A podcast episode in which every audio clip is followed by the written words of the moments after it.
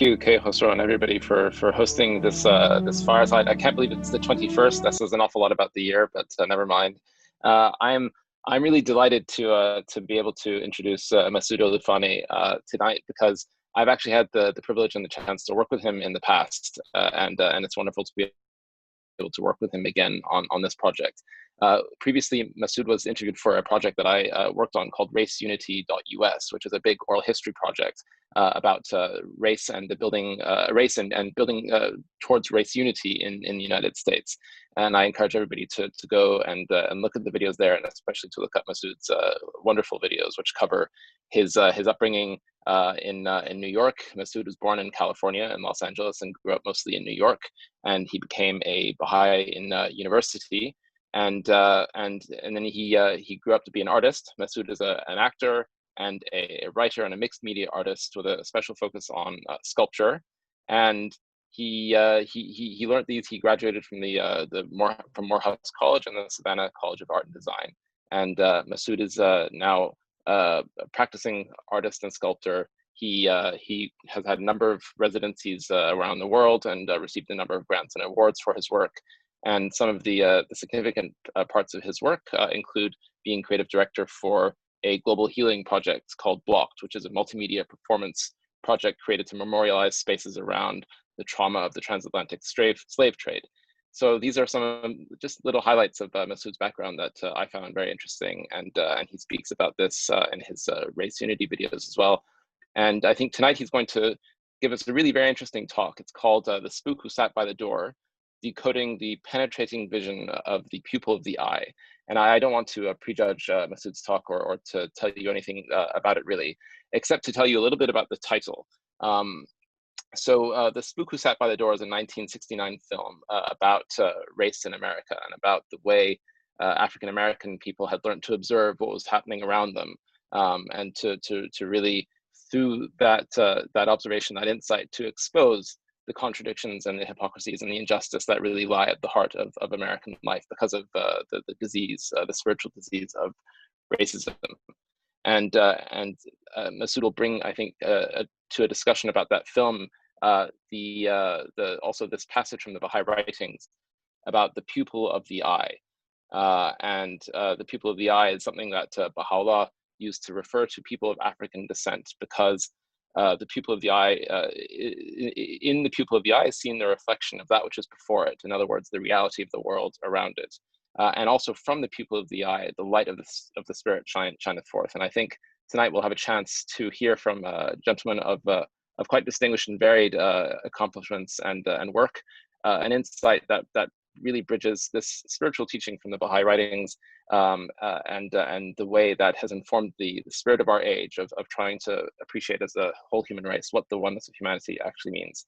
So I hope that made sense. I hope uh, it does justice to what Masood is going to tell us, and I hand you over to to him. Thank you so much. Uh, thank you, uh, Salim, for that uh, really generous introduction. I you know, I'm glad that you uh, that you truncated it a bit, brother. It, it gets, uh, you know, I've been doing a couple of these talks, man. I tell you, there's nothing like getting bored with uh, hearing about some things that you've been involved in, or even hearing yourself speak after a while. So uh, I appreciate you, brother. It's always good to see you. Uh, good to see everybody, uh, and again to uh, to kind of extend this uh, pool of humanity to include uh, these beautiful faces from across the pond. So uh, so happy to uh, to see you all, and thank you for allowing me to uh, take a little bit of your time. I know that uh, there are a lot of things that you could be doing on Sunday evening, and uh, the fact that you have created a space for me to be with you and to share is uh, is quite an honor. Um, as Salim explained quite quite beautifully, there's a kind of um, a subtext of this talk, which is centered around a film called "The Spook Who Sat by the Door." But the larger text, I would say, the largest uh, um, kind of conceptual idea behind this talk is um, is about this idea of the uh, pupil of the eye, which of course is a reference that Abdul Baha um, in the Baha'i writings uh, talks about uh, that being a spiritual distinction of people of African uh, descent.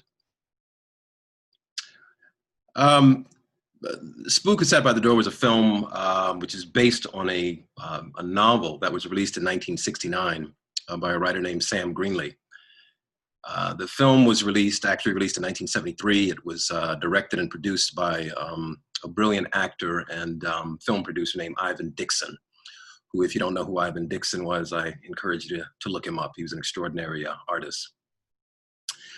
Uh, the kind of narrative structure of the of the film and of the book follows a fictitious character, um, uh, Mr. Freeman, who is um, described as being the first graduate of the uh, CIA, the Central Intelligence Agency, here in the United States, the first black graduate of that agency.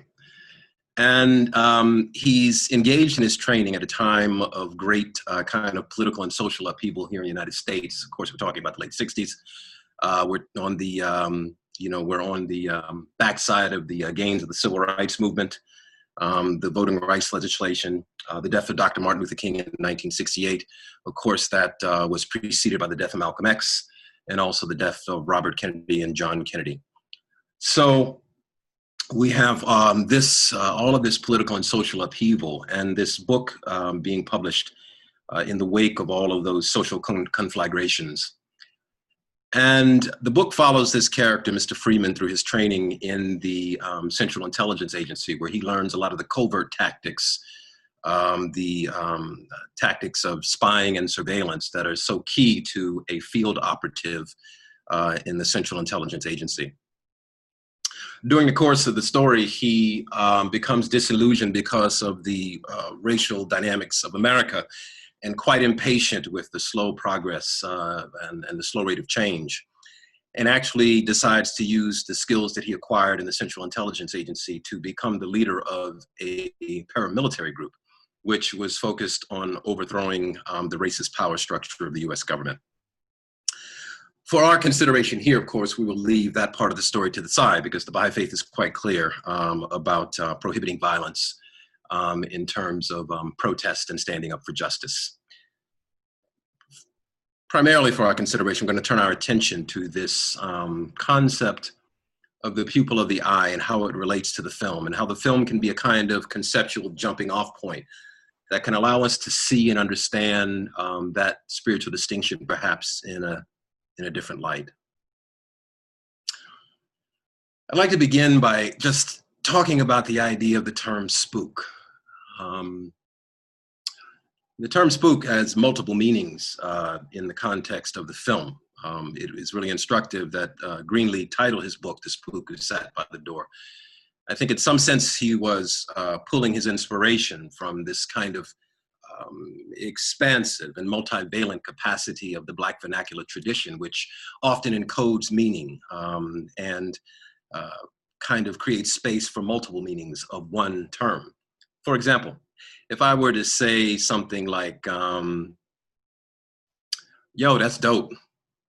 In one context, that means that's cool. That was really cool what you did. I liked what you did. But if I was to say, yo, that's dope, that also can refer to drugs or illegal, um, you know, illegal substances.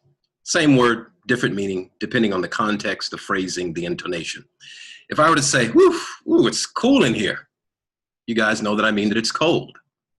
But if I was to say, yo, man, it's cool in here, that means I like the environment. Same word, two different meanings.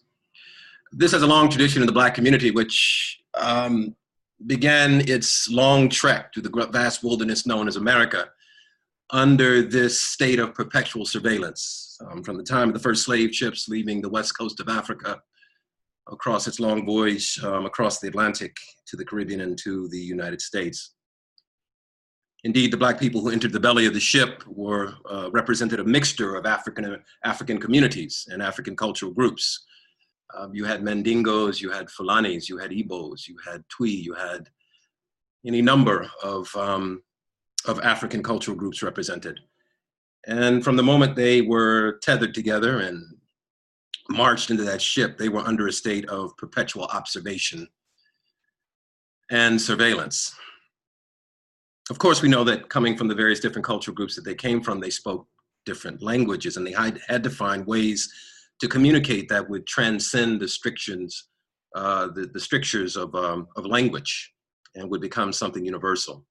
Initially, that started off through the power of the drum, which was a ubiquitous instrument that was uh, represented by many different Af African cultures as the basis of their musical tradition. And then as they entered the theater of, um, of uh, Western slavery, um, they, the drum was taken once was realized that the Africans were communicating with themselves through the drum and passing covert operative messages through the tempo, the beat, the rhythm of the drum. And the owner of the plantation, the fields in which they worked, recognized that this could be used as a method for constructive resilience, if you will, um, to escape and wanting to avoid loss of property, they confiscated the drum. So in the context of this kind of idea of observation and perpetual surveillance, it is worth considering the term spook, which again has multiple meanings. In one sense, it refers to an operative, a secret servant agent, somebody who is observing secretly, who study the ways of, of um, entering a space and not being seen. A spook is also a ghost, an apparition, um, a specter, it also has a pejorative meaning in regards to people of African descent, Black people in America, because it also refers to the darkness of the skin um, as a racist trope. And the term spook was used to denigrate Black people by saying that at nighttime you can't see them unless they smile, so hence the term spook. So you have this triangulation of these three meanings um, kind of contained within the title of Spook Who Sat by the Door and Greenlee was anything if he was not um, specific in how he used language, and uh, I think quite brilliant in naming the film that because it constantly expands and evolves on the possible and potential um, meanings that it unfolds. I'd like to, for a moment, just to take a kind of mental trek back in time to the year 1898 before we delve further into the film.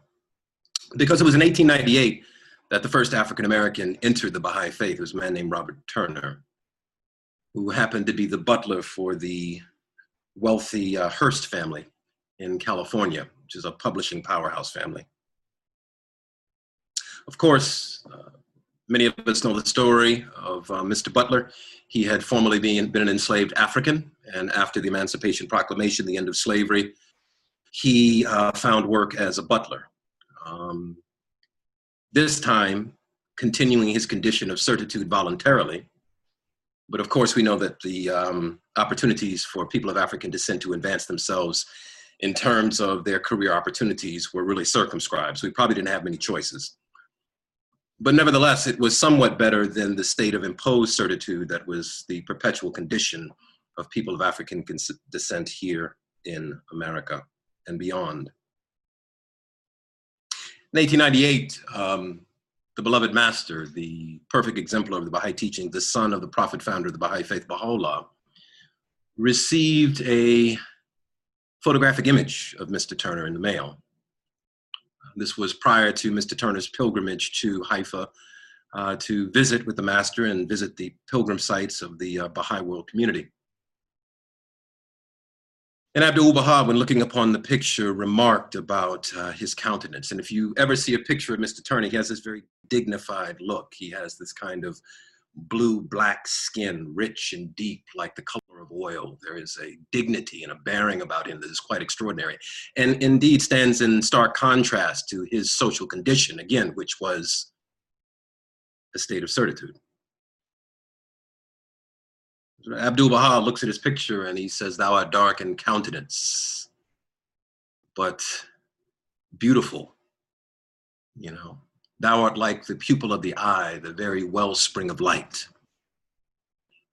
And hence begins this kind of association of this concept of the pupil of the eye with people of African descent. Later, he would go on and he would describe all people of African descent as being associated with this spiritual distinction of pupil of the eye. Of course, we know that From a biological standpoint, the pupil has a very specific function. It allows light to enter the eye. In essence, vision is not possible without that apparatus which permits light to enter the eye. A light, in some sense, can also be closely aligned or associated with this spiritual law of the truth, this virtue of the truth, upon which all the other spiritual virtues of God are based and built upon. Indeed, one cannot claim oneself to be courageous, or loving, or compassionate, or forgiving if indeed it is not founded and grounded on an internal truth that is reflected in one's actions and one's attitudes, in how one interacts with one's brothers and sisters. Truth. Indeed, we go on and we can see another example of Abdul Baha inter, you know, interacting with the community of people of African descent here in America, of course, in the early 1900s when he is traveling throughout the United States to bring the message of his beloved father, the Lord of the Age, Baha'u'llah, to the West. He stops in Washington, D.C., and he is invited to a dinner at an illustrious uh, home of a Baha'i woman um, in a very um, exclusive area of Washington, D.C. We also know from that history that he had spoken at Howard University, one of the historically black colleges in Washington, D.C and indeed the home of some of the members of the Talented Tenth, which was a select group of Black intellectuals who were kind of thrust at the fore of Black intellectualism during the early 1900s. Amongst that group of Black intellectuals, um, counted as a member of the Talented Tenth, was a man by the name of Louis Gregory, who was an attorney who had studied at Howard University. And during this dinner that was given in the honor of the master, Mr. Gregory came by the home of this distinguished Baha'i woman and stood in the parlor as the guests were ushered into the dining room with all of its beautiful settings and its fine china and its beautiful silverware. The beloved master, Abdul Baha, of course, looked around the room, and we know from the, many of you know from this uh, story, uh, the potency of this story and how important it is to Baha'i history. He looked around, and I'm summarizing, but he said, in essence, Where is Mr. Gregory? Um, the hostess said, Well, he's in the parlor, obeying the customs of segregation that were such an intrinsic part of life here in America during that time. Abdul Baha, Abdul Baha ushered and said, Bring him to me. And immediately someone came and got Mr. Gregory and brought him in the room and he was seated in a place of honor next to Abdul Baha.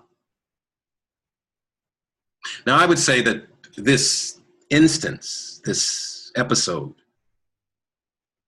taken in tandem with the episode with the first African American Baha'i to enter the faith, constitutes a kind of hammerfell in the history of race relations in America. Remember, when Abdul Baha compared the first black African the first African American Baha'i to the pupil of the eye. This was some 70 years prior to the passage of the Civil Rights Act. This was some nearly six decades before the beautiful, majestic personage of Rosa Parks decided not to give up her seat on a Montgomery bus. Indeed, he in a way was sending a hammer sending a hammerfell through time that will reverberate for generations and i think taken in context we have to understand and reconcile with how revolutionary this was to take a dejected and objectified a brutalized people and elevate them through a spiritual distinction to the forefront of spiritual transformation of the world Indeed, we also know that Abdul Baha, who is this unique figure in the history of the Baha'i faith, unique indeed in the history of the world's great religions, he had many appellations or titles that were associated with his station. He was called the mystery of God. He was called the limb of the law of God, the being around whom all names revolve, the ensign of the most great peace, the moon of the central orb of this most holy dispensation. But we know, in spite of all those titles, the one that he was most wedded to and he loved the most was the title of servant. So, in some sense, spiritually and conceptually, Abdul Baha is linking himself to a people who have lived under the yoke of imposed certitude and saying, This is my distinction. Servitude to all the human race is my perpetual religion. Now, jumping back again to the film, The Spook Who Sat by the Door, and Mr. Freeman, the first Black CIA agent, as talked about in the narrative structure of the film, goes through his training.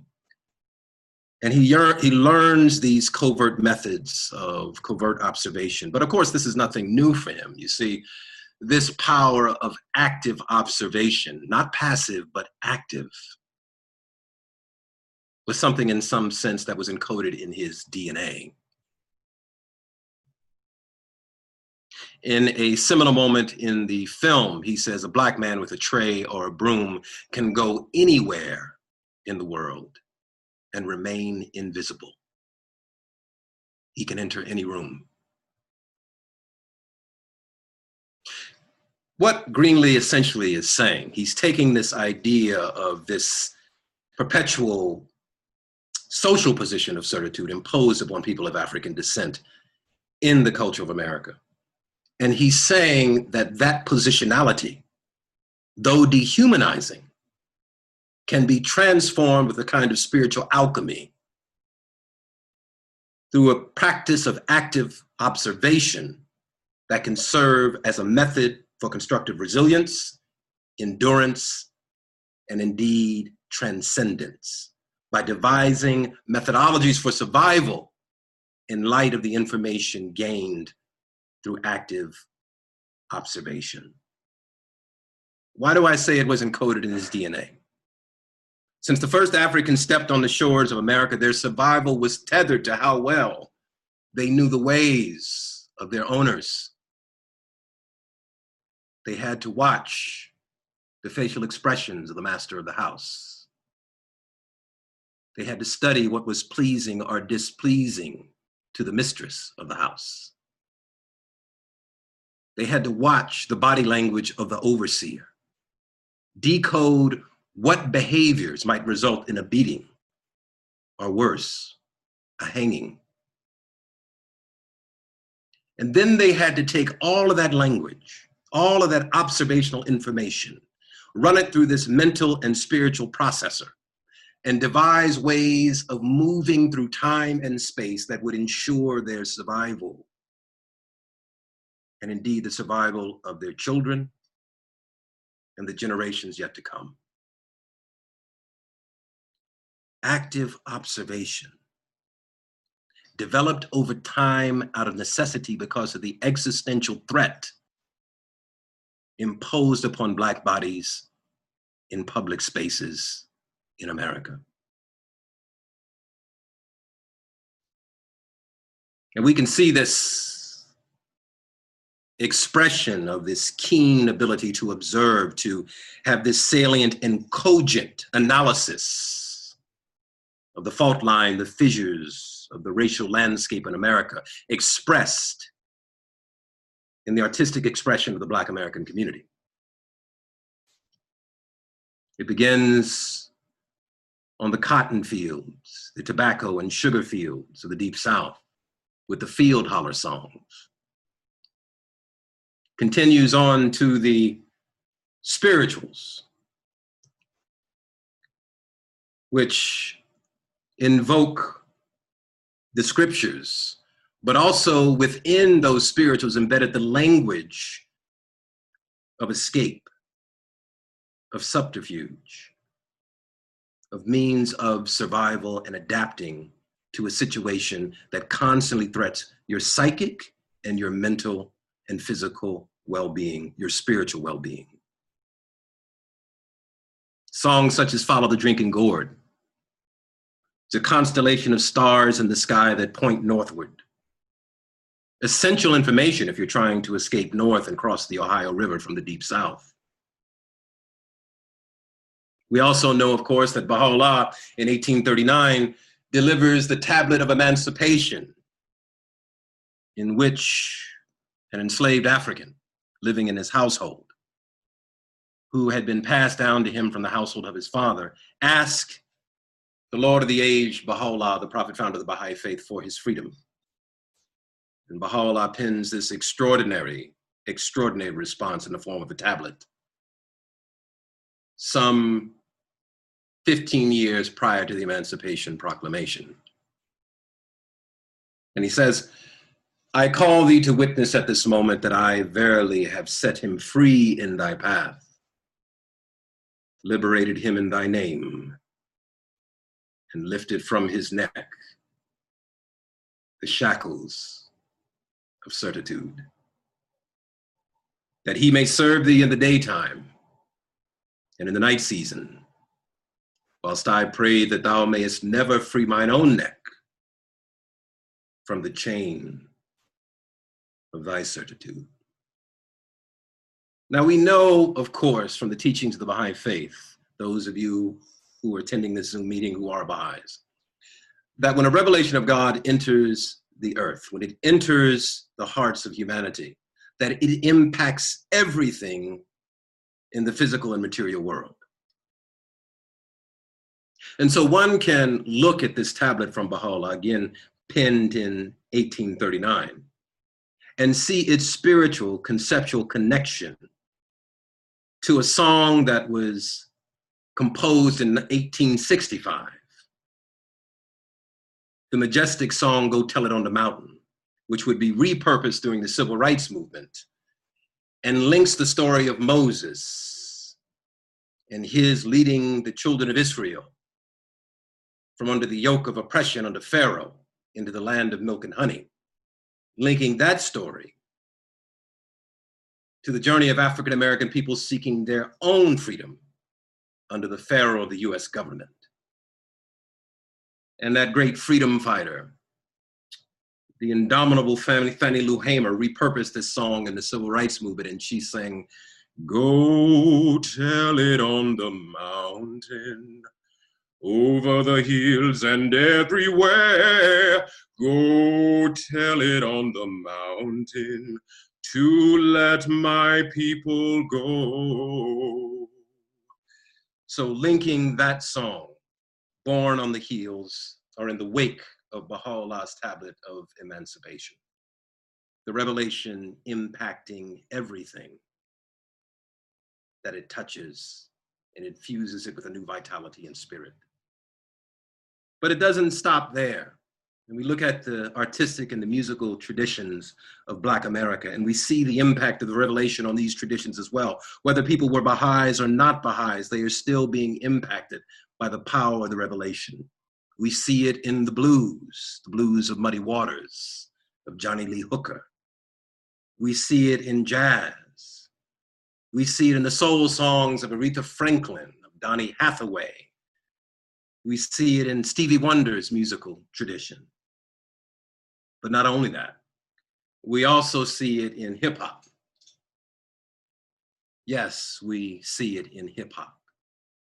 An often dismissed and ridiculed art form that, nevertheless, in its best, links in artistry a transcendent capacity, much like that of the great bard Shakespeare himself in one of her most powerful pieces, Everything is Everything, perhaps one of the greatest MCs of all time, Lauryn Hill. And I want you to hear these words because it's important. And then I'm going to turn it and I want you to, to listen to a quote from Baha'u'llah and see the conceptual and spiritual links between these two things. Lauryn Hill says, I, philosophy, possibly speak time, beat drums, Abyssinian, street Baptist, wrap this in fine linen from the beginning my practice extends across the atlas. I begat this, flipping in the ghetto on the dirty mattress. You can't match this. rapper slash actress, more powerful than two Cleopatras, bomb graffiti on the tomb of Nefertiti. MCs ain't ready to take it to the Serengeti. My mind is heavy like the mind of Sister Betty Shabazz. El Boogie Sparks with stars and constellations, then came down for a little consultation. Adjacent to the king, fear no human being. Now, hear this mixture where hip hop meets scripture. Take a negative and develop it into a positive picture. One can trace the links of that powerful recitation by Lauren Hill from this statement from Baha'u'llah, where he says, A lover feareth nothing, and no harm come nigh him. Thou seest him chill in the fire and dry in the sea. This practice of act, active observation, transmuted, transformed into art, diagnosing the situations around you, the complexity of our social landscape, our spiritual landscape, pointing out how racism, how materialism operates as an integral part of society, then transforming it, transmuting it into the expressive power of art, impacted and influenced by the reverberations of the revelation.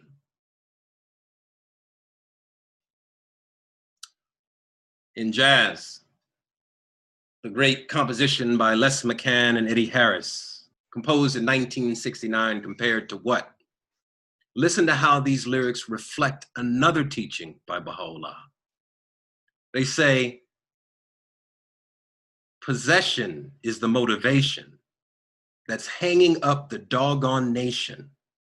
Looks like we are always in a rut trying to make it real compared to what?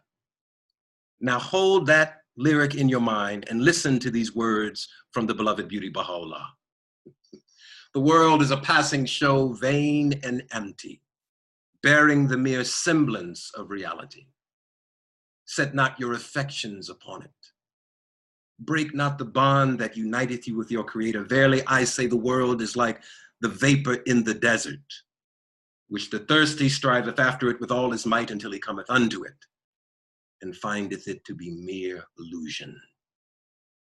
There almost seems to be this kind of mystical spiritual call and response between Baha'u'llah, the prophet founder of the Baha'i faith, the Lord of the age, and the beleaguered, the maligned, the marginalized, the oppressed community of Black Americans in the West.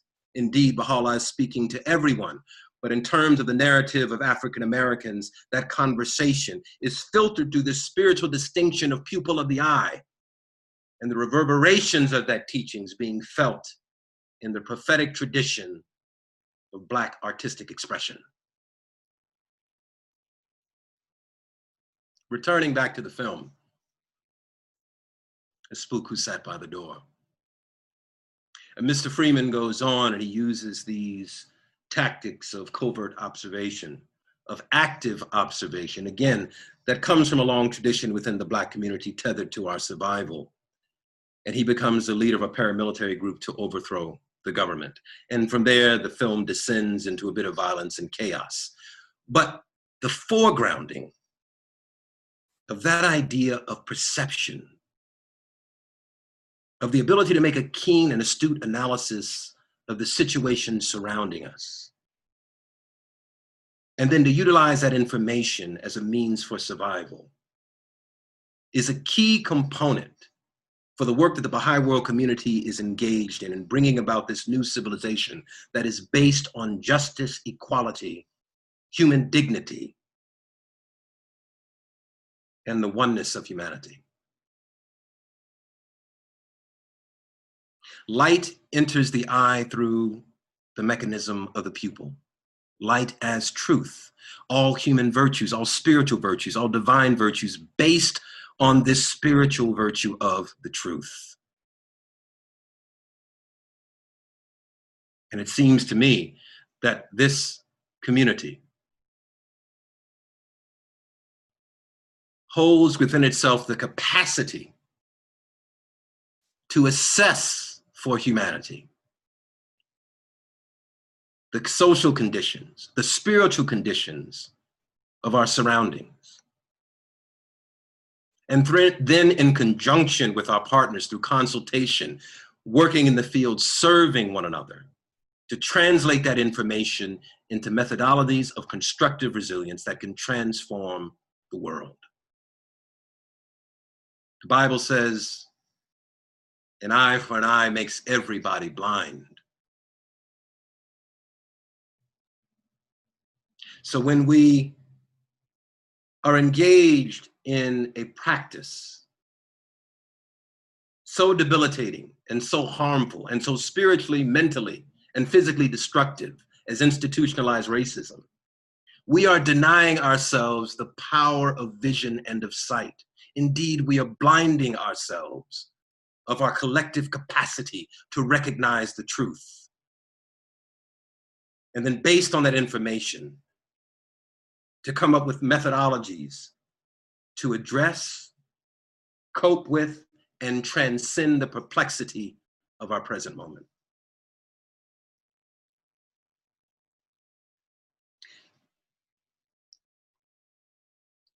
Interesting to know. African Americans aren't given the distinction of pupil of the eye because we are encoded with some kind of special DNA within our genes.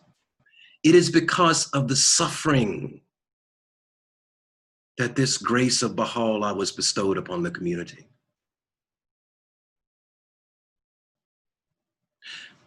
On my father's side,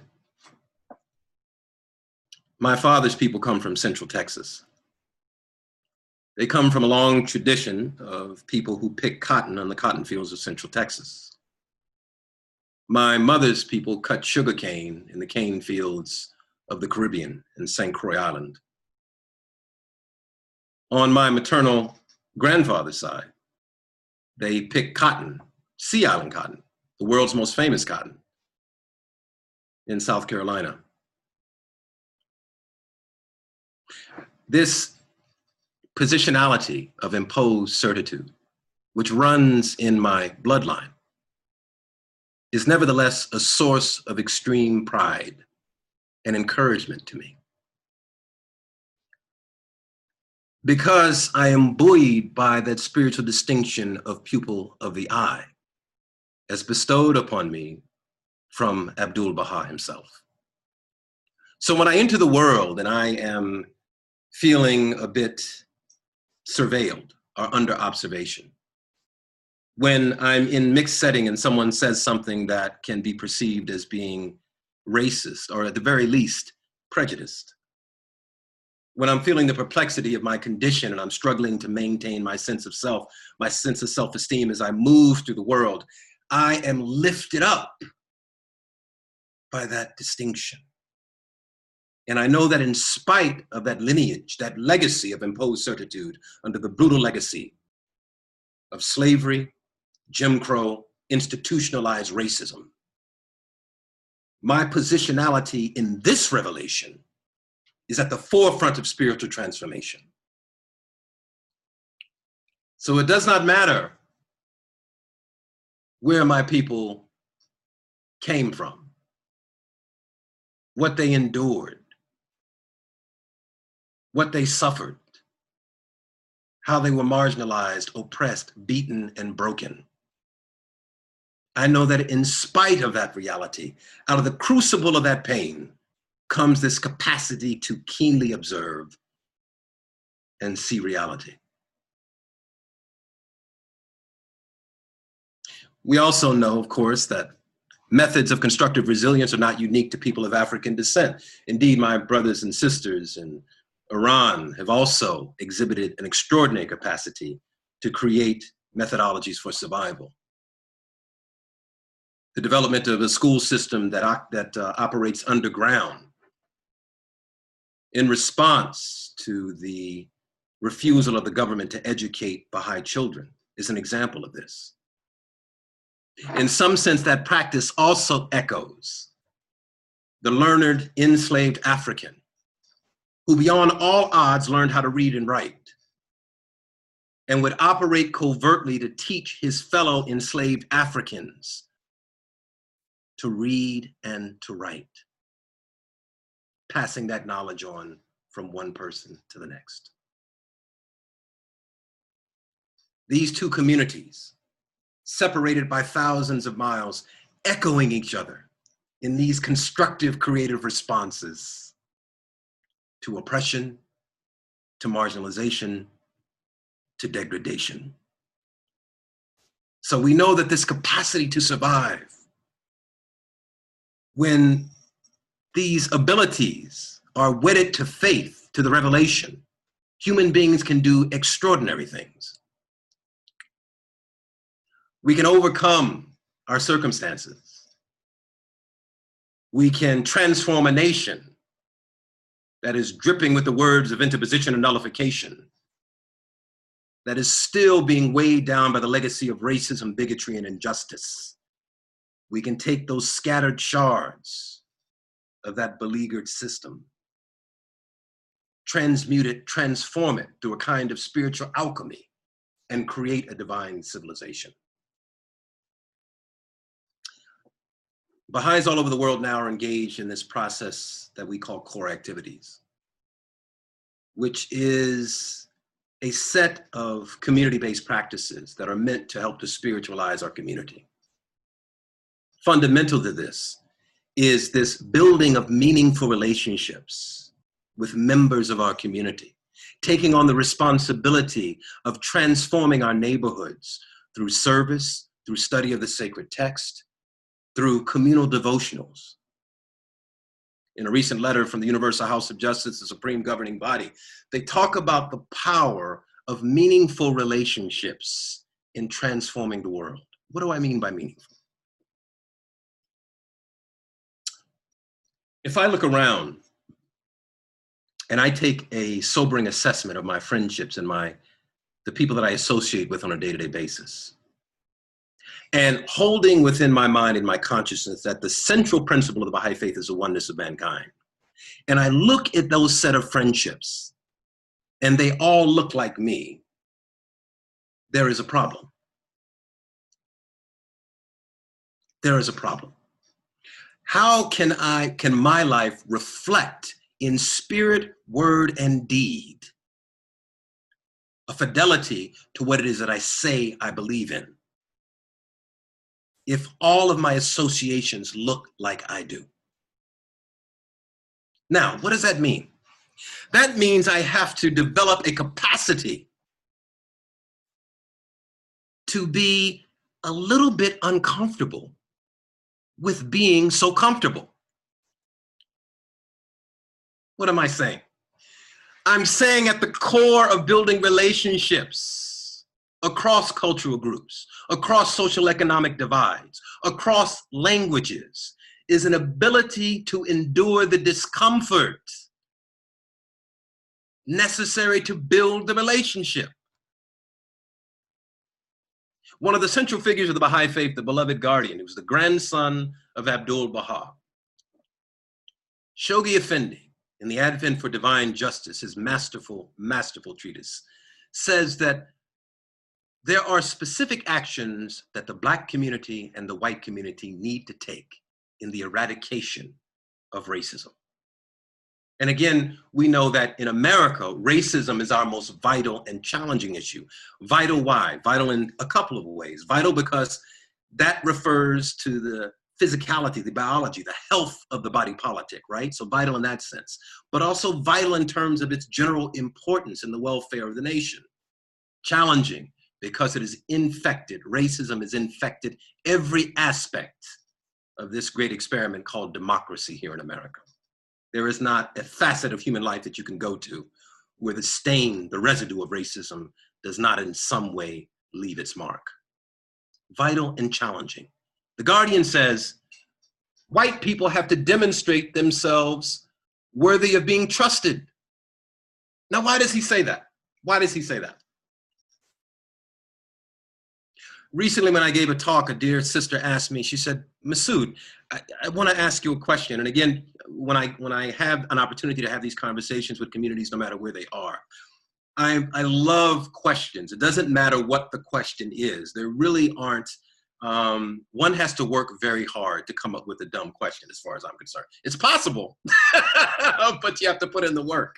She asked me, she said, Why do African Americans congregate amongst themselves in public spaces? Do, are you really, do you really want oneness? My response to my sister, who was asking an honest question because she wanted some understanding, and I love that kind of frankness and that honesty I said to her, the relationship of the African American community to the American government is like a woman being in an abusive relationship for some 401 years. Post traumatic stress, distrust becomes an integral part of the way that battered woman interacts with the world around her. The guardian, with this penetrating ability to recognize the human condition, diagnose the ailments that afflict humanity in America, to clearly see the complexity of the racial issue, looked at that and said, trust has to be restored. Because it was at the core of the violation. So that is for the white community, yes? And then he goes on and he says to the black community, once trust has been demonstrated, you have to demonstrate your capacity to forgive. These two separate behaviors, intrinsically interwoven, interdependent, not mutually exclusive, they are essential to the solving of the race issue. In the guidance of the beloved guardian, a love letter to the American Baha'i community, giving us that guidance of what we need to do in order to cure ourselves of the spiritual disease and the blight of racism. And essential to that work is the ability to have an astute observation, a clear and objective analysis of the landscape, of the social fabric, of the spiritual state, and then to develop, to conceive, to create methodologies for constructive resilience that are redemptive, that are regenerative, that are based on justice and equality and human dignity. For Baha'is around the world, part of that process is based on these core activities part of having meaningful relationships is inviting people who don't look like me into my home and saying, hey, look, I know we come from two different backgrounds. You're from the north side, I'm from the south. You have a soul, so do I. We're different, but ah, we are bound by our primary identity, which is spiritual in nature. Our secondary identity I'm a Black American. I'm an artist. I am a graduate of Morehouse College. All secondary identities. But it's my primary identity as a spiritual human being that allows me to look at Pete and say, there goes my father. To look at Salim and say, there goes my brother. To look at Martin and say, there goes my uncle. It is that spiritual identity that binds us all, that is the cement that makes of humanity one family. And make no mistake about it, the Baha'i faith is not about a notion of oneness through uniformity. One of the great blessings of Baha'u'llah that he's given to humanity is a recognition that unity is predicated on diversity. So it is the richness of our cultural differences, our languages, the foods we eat, the way that we relate to one another that adds to the dynamic force of God's creative expression. I don't know about y'all. There are days that I like Italian food. Sometimes I like Jamaican food. There are days that I want seafood. Sometimes I want Persian rice. I love the fact that in this revelation, Baha'u'llah says that is the foundation upon which universe, un, unity is based the dynamic force of diversity. So, again, this capacity to observe, to see, to cogently take a, a accurate assessment of our social situation, of our spiritual condition, In the context of the Black American community, to transform that into art through music, through literature, through the writings of people like Robert Hayden, through Langston Hughes, through Toni Morrison, uh, through the theater, through people like Lorraine Hansberry, uh, through people like James Earl Jones and Paul Robeson, in dance, uh, all the other art forms, to transmute that analysis, that ability to perceive into art as a restorative mechanism for survival, and also as a gift to humanity to shed light on the complexity of our circumstances and hopefully to illumine the way forward. When you weld that capacity with the dynamic force, the transcendent power the revelation, what you have is something that is so majestic and powerful that the world will never be the same.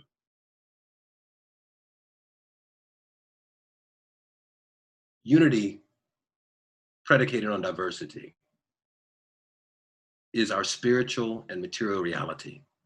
The realization of the oneness of mankind is not a question of if, it's only a matter of when.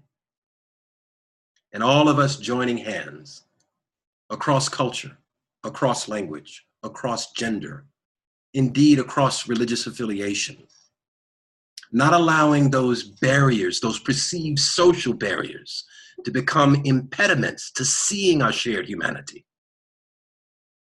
Refusing to be stymied by those imposed limitations. Joining hands. Seeing, as the beloved guardian said, the face of God in every human face. Learning from one, one another, growing together, loving each other. For it is the power of love, divine love, that bears within it the capacity to bind hearts, to transcend the circumstances of our condition, and to make of this old world a new world. Indeed, to make the beloved community at long last a reality. I often quote the great poet John Donne, I believe who was a, if I'm not mistaken, um, he was from England, if I'm not mistaken. Uh, Dr. King used to quote him all the time in one of his speeches, and I, I also uh, like to quote him because I think it is um, it is a powerful way to kind of conceive this notion of our shared humanity. John Donne used to say, "We're all caught in an inescapable network of mutuality, tied together forever in a single garment of destiny. Whatever affects one directly affects all indirectly." For some. For some strange reason, I can never be what I ought to be until you are what you ought to be. No man is an island unto himself. Each man a piece of the continent, a part of the whole. And then he goes on towards the end to say, Any man's death diminishes me, for I'm involved in mankind. Therefore, never seek to know for whom that bell tolls, because it tolls for thee and I will shut up and let's have some conversation because I'm tired of talking.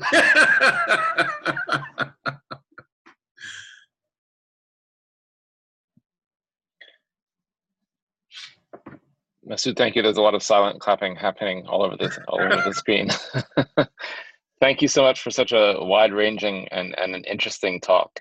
And you know, as you spoke, as you were giving these examples of uh, of, uh, of of of, of insights that you found uh, in the African American tradition, African American history, African American artistic expression, where uh, where these uh, these examples of the of the the spiritual capacity of the people of the eye being exercised, uh, it reminded me of a talk that I heard years ago, uh, where um, Sohail Bashiri, the great uh, Baha'i Lebanese um, academic and and scholar of the of the Romantic poets, gave this amazing talk and he talked about all of these uh, incidences uh, uh, where the romantic poets were talking about um, what what could be argued was a, a, kind of a foreshadowing of of the the rebirth of, of mankind and yeah. so it just reminded me of uh, it felt like your your talk um, in that in that uh, when you were speaking on, on those points, felt like the updating of the same material, and that here we can look at the African American tradition and experience and see these same uh, examples of uh, of the revelation in action through art. Uh, people who don't even know what they're expressing in a way, they are they're in touch with that uh, spirit. and I think another really interesting point that really jumped out for me was the the way you talked about the the fact that this this reality, this ex, this this this expression of the soul being the pupil of the eye, is a is a is a function of suffering. Uh, and it, uh, it reminded me also of, uh, of the wonderful American African American Baha'i uh, psychologist, Dr. Joy DeGruy, mm-hmm. who uh, many people on this uh, on this call will know that she, she has written an extraordinary book called Post Traumatic Slave Syndrome, and and in in this book, Dr. DeGruy talks about how the suffering, the trauma borne by the uh, original uh, African uh, arrivals in North America, uh, the the people who were enslaved, their uh, their suffering was passed down over the generations, uh, even unto today, as a function of of epigenetics, as a function of of, of the experience being taken on at, at a, a genetic level. Yeah. And so this this is a kind of a material corollary to what you're talking about the of the of the spiritual uh, uh, experience of, of suffering and becoming through that suffering uh, something novel and unique uh, to this period of time uh, and with a unique role to play.